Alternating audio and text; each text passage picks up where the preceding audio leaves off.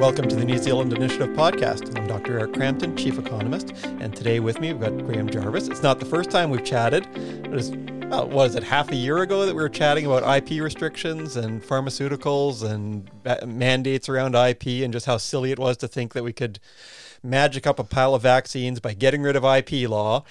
Fortunately, now it looks like vaccine production has ramped up but we're still in a bit of a hole in some other areas that uh, vaccines are awesome. They're rolling out, but um, people are still catching COVID, and we need to have decent way, ways of treating them if they do catch it. There are lots of promising treatments that are showing up abroad.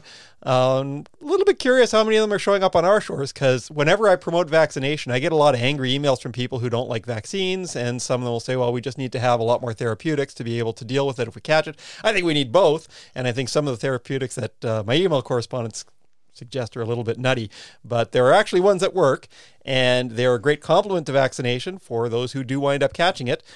What's available, and how far along are we in getting any of it? Well, you asked me the easy questions like last time too, Eric. Um, yeah, look, if I can just start off by talking a little bit about the vaccines, and, and I do support your view on it. I'm going to give you a number 12.2 billion, and that's the number of doses of vaccines, COVID vaccines, that'll be available by the end of this year. So, for those that were worried about intellectual property rights getting in the way of production, they certainly haven't because, you know, the World Bank and others have indicated 12.2 billion is enough to give the world vaccine equity. It's just a matter of all the other things that need to be done by the world, including trade barriers, including actually allowing people to get the distribution done right. That's what's going to be required by the world and its governments. So the vaccine industry has kind of done its job. And even into next year, they're looking at production levels being at 24 billion doses.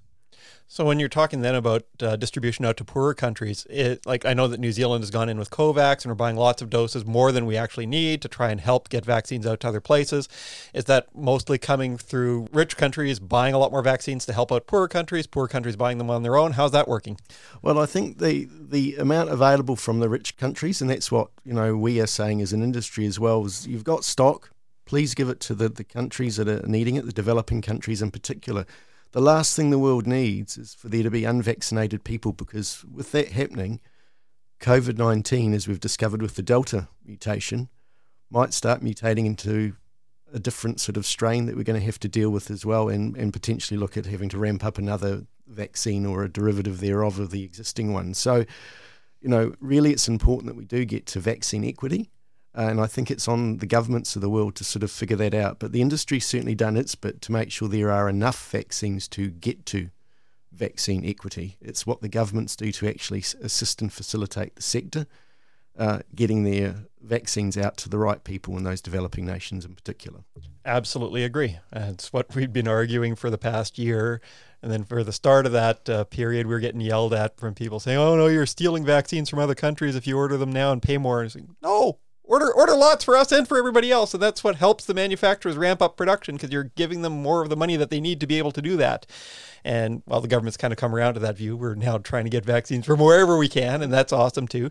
So it, that, that, that was a matter of timing i think to be quite frank. It's you know there it's when you come in and start having the conversations with the companies around these advanced purchase agreements. So timing is always going to be important mm-hmm. uh, and and that allows them to actually schedule in this the production Mm-hmm. It's all about the manufacturing and the production and, and, distribution.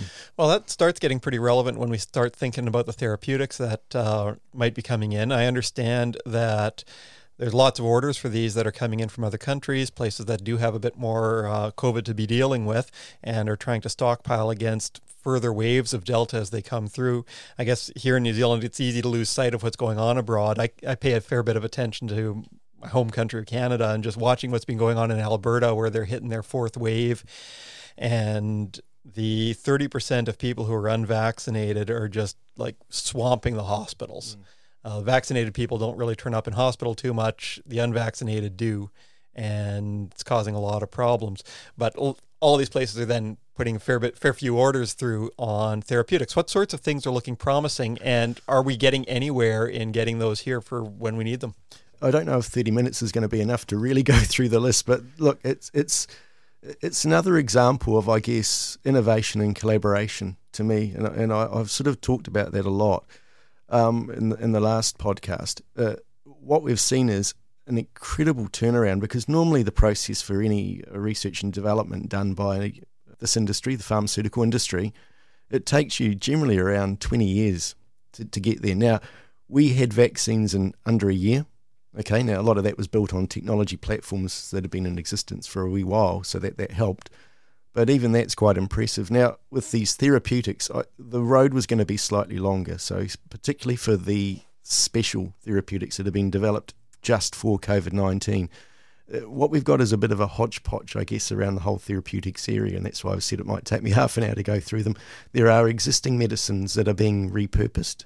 so some of these interleukin six medicines, like the tocilizumab that we've we've heard a bit about this morning, actually on Radio New Zealand and others, sort of saying, "Oh well, that'll be a really good one." That's standardly used for treating rheumatoid arthritis. Okay, I've heard about shortages on that one with people people who have arthritis are having trouble getting that medicine now because it's in pretty high demand. Yes, there's a global shortage of that particular medicine. It's it's well pub- publicised. So, and that's because people have found out that you can use it for COVID nineteen. So, you know, we, we have got it registered and approved in New Zealand for use for for people with arthritis, but it's not been registered and approved for use for COVID nineteen just yet. So that's something that I guess they'll be looking at doing. But that's really for treating people uh, to in hospital settings. So really, what you're trying to do is there's what they call the the the easiest way to look at this is a cytokine storm, which is mm-hmm. one of the side effects, if you will, of getting serious COVID. And so things like these interleukin six inhibitors, like the tocilizumab, what they are used for is to try and calm down that storm so that people have a better chance of of recovering and, and quite frankly not dying. So that's more of a inpatient, I would call it, or in hospital setting. That's where those interleukins are used. So that's that's the important thing to understand about mm-hmm. those. And, and the fact is, yes, they are being used globally uh, for the COVID nineteen. Yes, there's a global shortage of tocilizumab, and in fact, the other interleukin six inhibitors as well. There's global shortages going on because, as you've said, COVID is sort of uh, causing some issues for a lot of people in a lot of countries globally. So so that's that's one example. There are some other ones which are coming through, which are the antibody therapies. Now they're quite exciting. A few of them have actually been. A lot of them have been in development for a while now. The these antibody therapies, just to be clear, their mode of action is simply if you can think of the virus, you've got the spike protein on it. The antibodies attach to that spike protein and sort of stop it stop the virus getting into the cells. So they stop it getting into the cells and then allow it to be mopped up by by your immune system under a normal sort of process. And a couple of them have got two antibodies, so a combination antibody in there, and that's one of the ones that there's a bit of interest in New Zealand at the moment. That's deliberately designed to have two antibodies so that it can actually cover cover the options in terms of the spike protein in case the spike protein mutates, which is what's happened, and it's part of what the variants are doing, the Delta variant compared to the Alpha variant, for example. So these antibody therapies um, do have a lot of opportunity to be used. Their effectiveness is quite high. So, I mean, it's avoiding people uh, up to about 80% reduction in people that might have a mild case of COVID uh, and would be prone to getting significant or serious or critically serious, in other words, heading towards death COVID um, symptoms. About 80% reduction and people actually heading in that direction, which is important because that means you can keep them out of the hospitals and, and keep them in a community sort of setting. Yeah, that's vital. That seems really important when you're thinking. Uh, I watch the stats out of Alberta just not just because I'm Canadian, but because their health system puts up such a remarkable set of stats on who's caught COVID, who's in hospital, who's in ICU, split by age to a fine detail, and whether they had pre existing conditions or not, and whether or not they were vaccinated. And once you get into the more elderly cohorts, even though they've got really high vaccination rates, you're the vaccines do protect a lot, but you're still getting a fair number of elderly people who are winding up in hospital and getting some good therapeutics, especially for that cohort, to keep them out of hospital would really reduce the burden on a healthcare system when you're getting an outbreak. Yeah, and, and, and I guess we can come to this at the end, but this all depends on the country's strategy, I guess. You know, so I mean, at, at some stage, you know, it's elimination, I guess, versus suppression versus opening up to the rest of the world, and And, and different countries have got different settings, so we've got to understand that. But nevertheless, I think you're right. These these therapeutics, these antibodies, they're a real really useful tool to consider. Now, most of the antibodies are, are just finalising their phase three studies, which is the final stage of clinical trials. And a number of countries, I think, uh, last count I did on, on one of these um, antibody therapies, about 20 countries had actually gone through what they would call an emergency use approval, which is exactly what they did. If you remember to our last conversation with mm-hmm. the with the COVID nineteen vaccines, we appear at this stage to be taking a slightly different route, but I'll, I'll, I'll come back to that because there's another really interesting group of products that we need to be thinking about. So for those that are, worried about more of a community setting, there are a number of novel antivirals specifically designed for COVID 19 that have been developed or are being developed, and they're going through the final stages again of clinical trial testing. Now, what they do is those oral, oral antivirals are, are tablets. So the antibody therapies are inject, injections or you know on a say on a drip basically so an intravenous or a subcutaneous injection the antivirals are a little bit more user friendly, I guess, Eric, because they'll be oral therapies for the most part. And what they actually do is their mode of action is to affect the replication of the COVID 19 virus directly and sort of uh, avoid it replicating and therefore dying off, quite frankly. Uh, and also, they some of them also have a mode of action where they're interfering with, with the way that the um, the, the virus is assembling itself as well, which make, makes basically it's increasing the rate of mutation, if you will, of the virus, but killing it off because these are lethal mutations before anyone gets worried. Um, so there are some examples of that as well.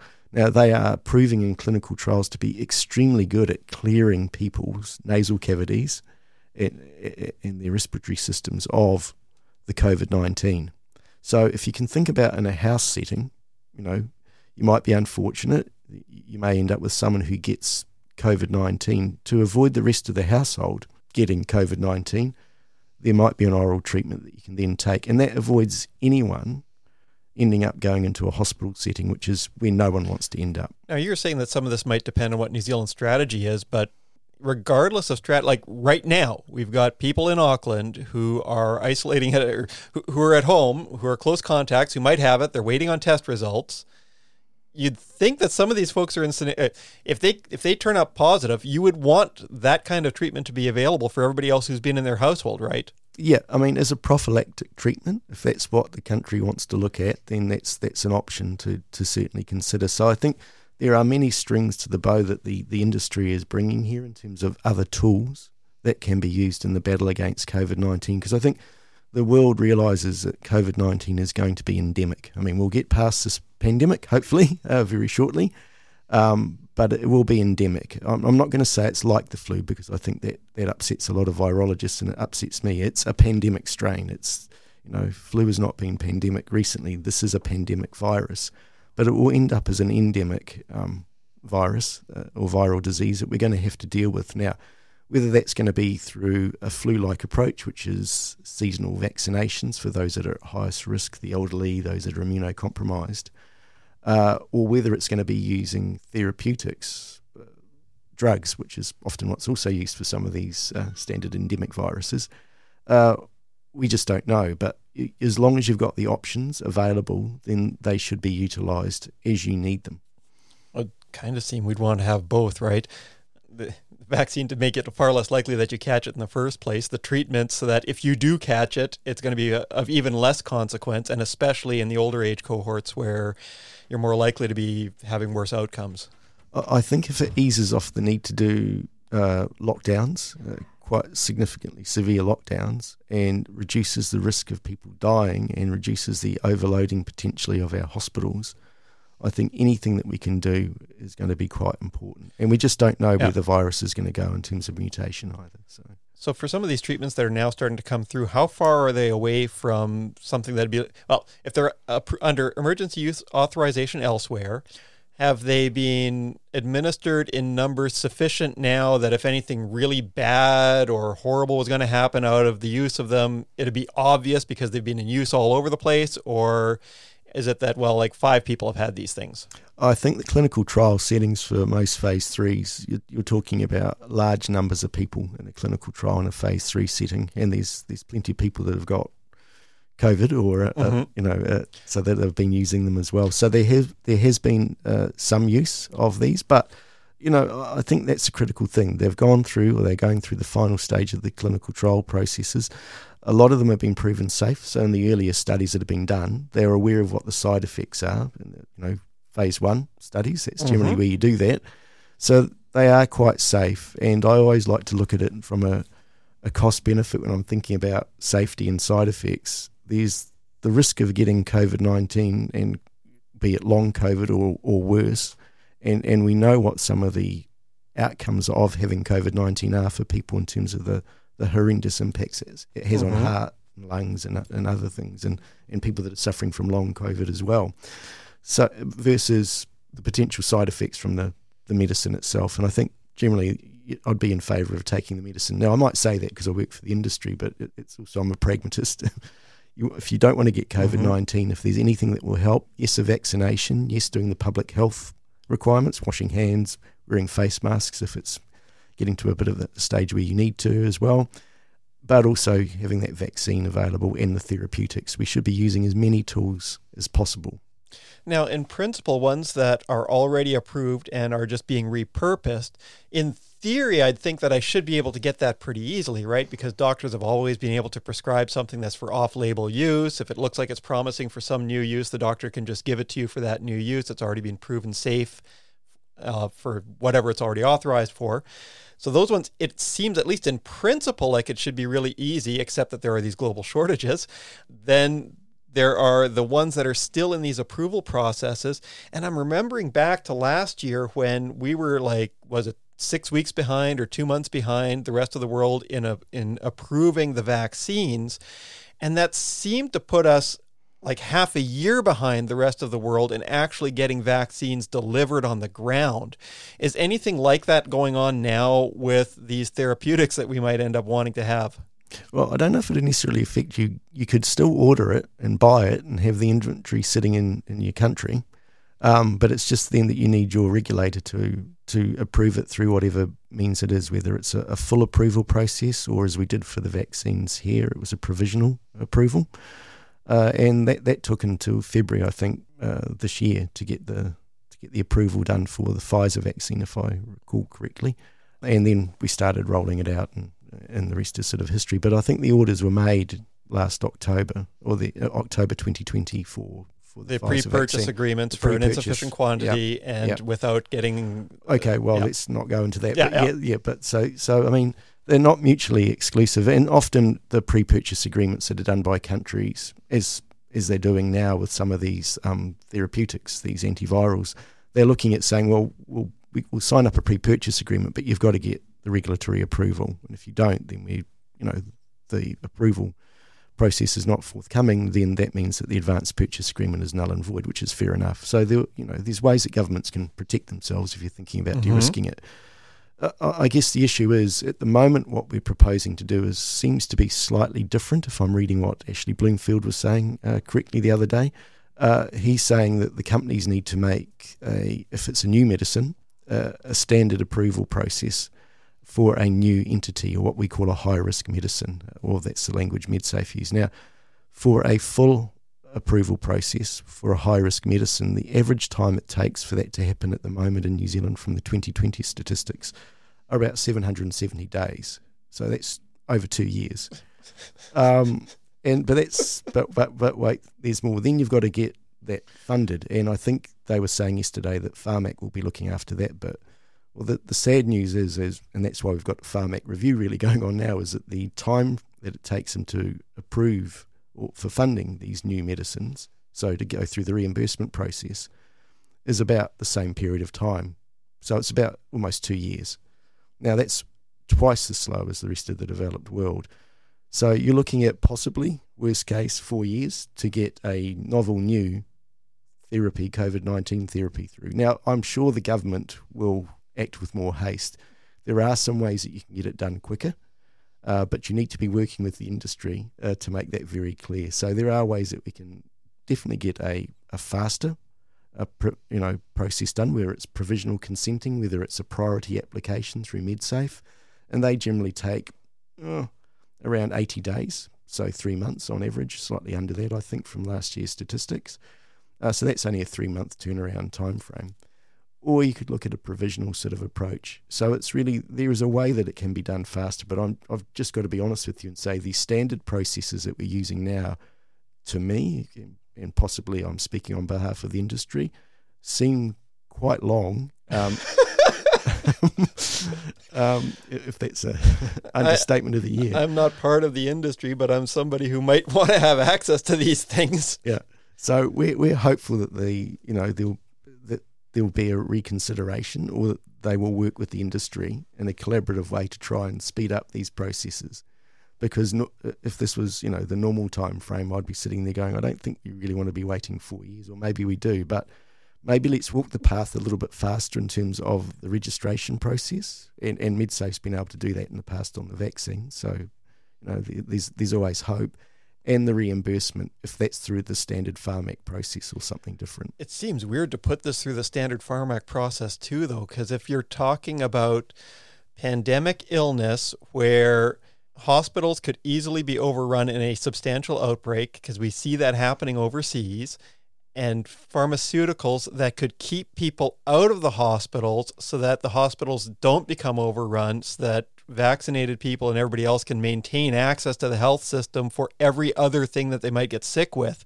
Pharmac in our like we've done we've done some work on Pharmac. It looked pretty awesome in trying to get cost effective medicines funded and getting really good value for money that comes with a bit of a cost in not always having access to the latest medicines, but for kind of baseline stuff, it seemed pretty good. I'm not sure that makes any kind of sense to try and put pandemic medicine through that kind of system. Uh, well, we certainly didn't do that for the for the vaccines, did we? So we had a, a portfolio approach that was sort of led by MBIE that looked at the bigger impacts on society and the economy. Now, Pharmac doesn't do that in its standard processes, so I think you and I would probably have a, a slightly different or an esoteric discussion about yes, if I'm, if I'm worried about cost saving, that's great. A cost utility analysis doesn't factor in the societal benefits, whereas you need to think about that when you're looking at a pandemic. So, yeah. yeah. Well, that would get into conversations about how big the Pharmac budget overall should be, because I'm not sure that it would change the rank ordering of the different medicines that wind up being funded. It, it, would mean that more medicines could be funded if you're considering a broader range of benefits. I'm guessing would be the first order impact. I'm not sure that there'd be big differences in the rank orderings, but may well be if you're the, taking yeah. societal benefits. I think. I mean, other countries do do that when they're making their funding decision on medicines, but we, we, are diverging. Yeah, we're diverging, but this seems just categor- categorically different, right? Like that that stuff would be kind of around the edges that you might affect a rank ordering. This is stuff that stops the hospitals from blowing up. Well, it really depends on. I mean, look, Pharmac's got some funding available for what they call named patient pharmaceutical access, right? So it's where you've got 20 or 30 patients that need something. And if that's what you want to do, that's that's great. But we need to be clear on what the pathways are actually for these things. Um, if you're trying to get it for a community setting where you're getting some antivirals for the population, that's probably you wouldn't use that that NPPA or yeah. named patient pharmaceutical access scheme that they've got. Um, so look, there are different. It really depends on what New Zealand's strategy is, and I, I have no view of what that is at the moment. There's no no guidance to us about what New Zealand's really thinking around these therapeutics in terms of how we're going to use these tools. So I think that's that's part of the issue as well. Yeah. What's our strategy here? Where, where, do we see these therapeutics fitting in? Are they another string to our bow? Obviously, we've we've suddenly discovered that the vaccines are going to be quite important, and that's great, and we're moving forward on those. But where do the therapeutics fit in, both in the short, medium, and long term? You know, because as I said, I think it's going to be an endemic issue, uh, COVID. Now, a lot of people have private health insurance, and private health insurance will offer often cover for non-Pharmac funded medicines. Uh, well, okay. If you make a point of making sure that your private health insurance covers that, and I have, then you're you've got access to more things than just things that are Pharmac funded. But what does that cash out to in the real world when you're a small country at the far end of the world? There are giant countries elsewhere that are buying tons of this stuff and stockpiling it. What are the odds that an insurer here would be able to buy like a few hundred doses if they need it for their insured clients for who have non-pharmac uh, medicines covered. Um, well, there's always hope, Eric. that, is that, is that, the, that that's my tactful answer. Look, I, I, think it's the commitment to collaborating with the sector and being very yeah. clear and sending the signal that this is this is what we're thinking about. This is how we're going to do it. So, I, I know there's, and I, am diverging, but I will come back to it. Um, to, it really answers your question anyway there are Section 25 options. So, Medicines Act has Section 25, which means you don't have to get consent for a medicine to to actually get it. A doctor can write write in and say, "Look, to MedSafe, I, I want to get these medicines or a medicine in for this group of patients." So you could do that, but that's not for hundreds of patients. It may not even be 50 patients. It might only be five or 10. So to expect a company to hold stock of a drug which you may or may not get, because we don't know whether you'll use the Section 25, is a bit of a stretch. It's like saying stock up, you know, take a take a punt, stock up your store, and hope people are going to come to to buy your products. Uh, it, it doesn't work that way, particularly when other countries may well have actually put those orders already in. So it's, I think it's a bit of a stretch to sort of say that without having clarity on whether you want to have a stock of this product as a country, your expectations are then going to the industry to have inventory on their books just in case yep. you might use it. So I think what they're looking for is certainty. That's what anyone's looking for. Well, Do so, you want this or not? Some of this is going to depend on the cost of the medicines and their shelf life, right? So if I'd understood things correctly, some of the monoclonal antibody treatments in the United States were like what, a couple hundred bucks a, a mm. dose, mm. and I have no clue on the shelf life of those. If it's a short shelf life thing, I could see the government being a little hesitant about mm. buying a whole pile of it. Mm. If it's something that'll last for three years, it wouldn't seem crazy to have 10,000 units of it just sitting there in case we have an outbreak and I also and I have no clue how the antivirals wind wind up on, on sort of cost. Is it more of a like fifty cents a dose thing or a five hundred dollar a dose thing? I, I don't know what the costing is at the moment because they're still going through those processes. I know that some of the pre-purchase agreements are, are for large levels of stock. Um, you know, we're talking you know 1.5 to to three million doses of tablets, and these are tablets. So those tablets are quite stable. Yeah. They'll that, to your point, yes, they'll they'll last. The, the shelf life will be extent, extensive for the antibody therapies. I'm sorry, I don't have the numbers in front of me, but it, it, probably won't be as long as those those oral tablets or those oral treatments.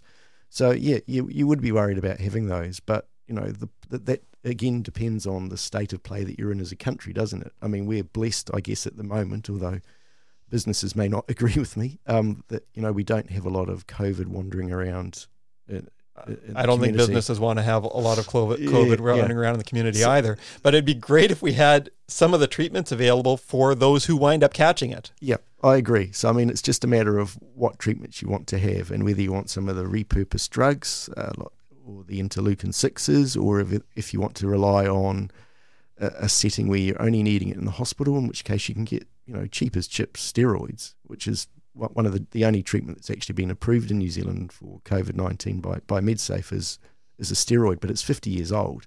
And that's really because, again, it's that cytokine storm. It's the steroids suppress mm-hmm. your immune system. Um, so, yes, you could do that, but that's more for serious cases when you're in the hospital. And I'm, I'm really saying, well, we may want to cover both bases. Yes, help people that are in the hospital, maybe get some of the newer therapies for those but also consider a community setting where we're trying to keep people out of hospitals, that sort of prophylaxis. And and in that case, yes, you'd be you'd be looking at getting some therapies there. So you want to bob each way, I guess, is the way that I'd. I'd so bottom line, what has to happen is that the government has to decide that it wants to do something in this area, signal to the manufacturers that they're going to be getting some orders through, tell MedSafe to put, put the lead out to uh, get these through a proper rapid approval process, recognizing that these things are in fairly common use overseas. And if the world were going to explode on using them, we'd have evidence of that by now. And then we'd be able to have the orders put in. Is that basically it? Yeah. I mean, I think that, as I said, the companies and the industry is looking for certainty. Do, do you want these? Well, it's great saying put in an application to MedSafe. That's, that's $100,000. Now, and then you've got the add-on. There's, there's always additional things you've got to do. So that's bare minimum. So if you don't then go ahead as a country and order the, the drug, I mean, the companies are not making lots of money in New Zealand. I mean, let's be clear about that. Anyone can see that. Um, it's public. It's publicly available if you go to the company's office. Um, so, so hundred thousand dollars, and you're not getting any return on that investment. Um, that, that's a problem. So it, it doesn't seem like a lot of money, although it is a lot of money. But if you're not knowing that the country's going to order, then that's a problem as well. So you can make a submission. What they're looking for is a certainty. You know, other countries are being a lot more certain, and I'd say front footing it and saying, yeah, we're going to put in a almost an advanced purchase agreement. That's what they've done. You've got to get the regulatory approval, but we're putting in an APA right now. And that's exactly what we did on the vaccines. I'm not saying New Zealand, it's not for me to make the call, I'm not the government.